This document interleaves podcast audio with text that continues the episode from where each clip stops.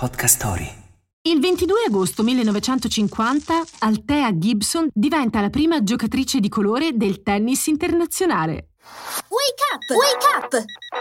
La tua sveglia quotidiana. Una storia, un avvenimento per farti iniziare la giornata con il piede giusto. Wake up!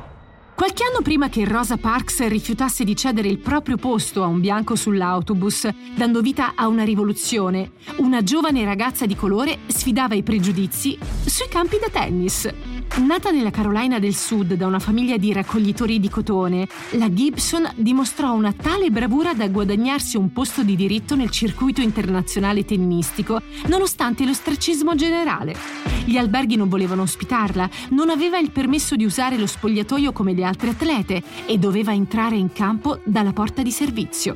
Ma in questo stesso giorno di oltre 70 anni fa, venne chiamata a prendere parte della United States National Championship, diventando così la prima afroamericana a scendere in campo in uno slam e ispirando generazioni di atlete.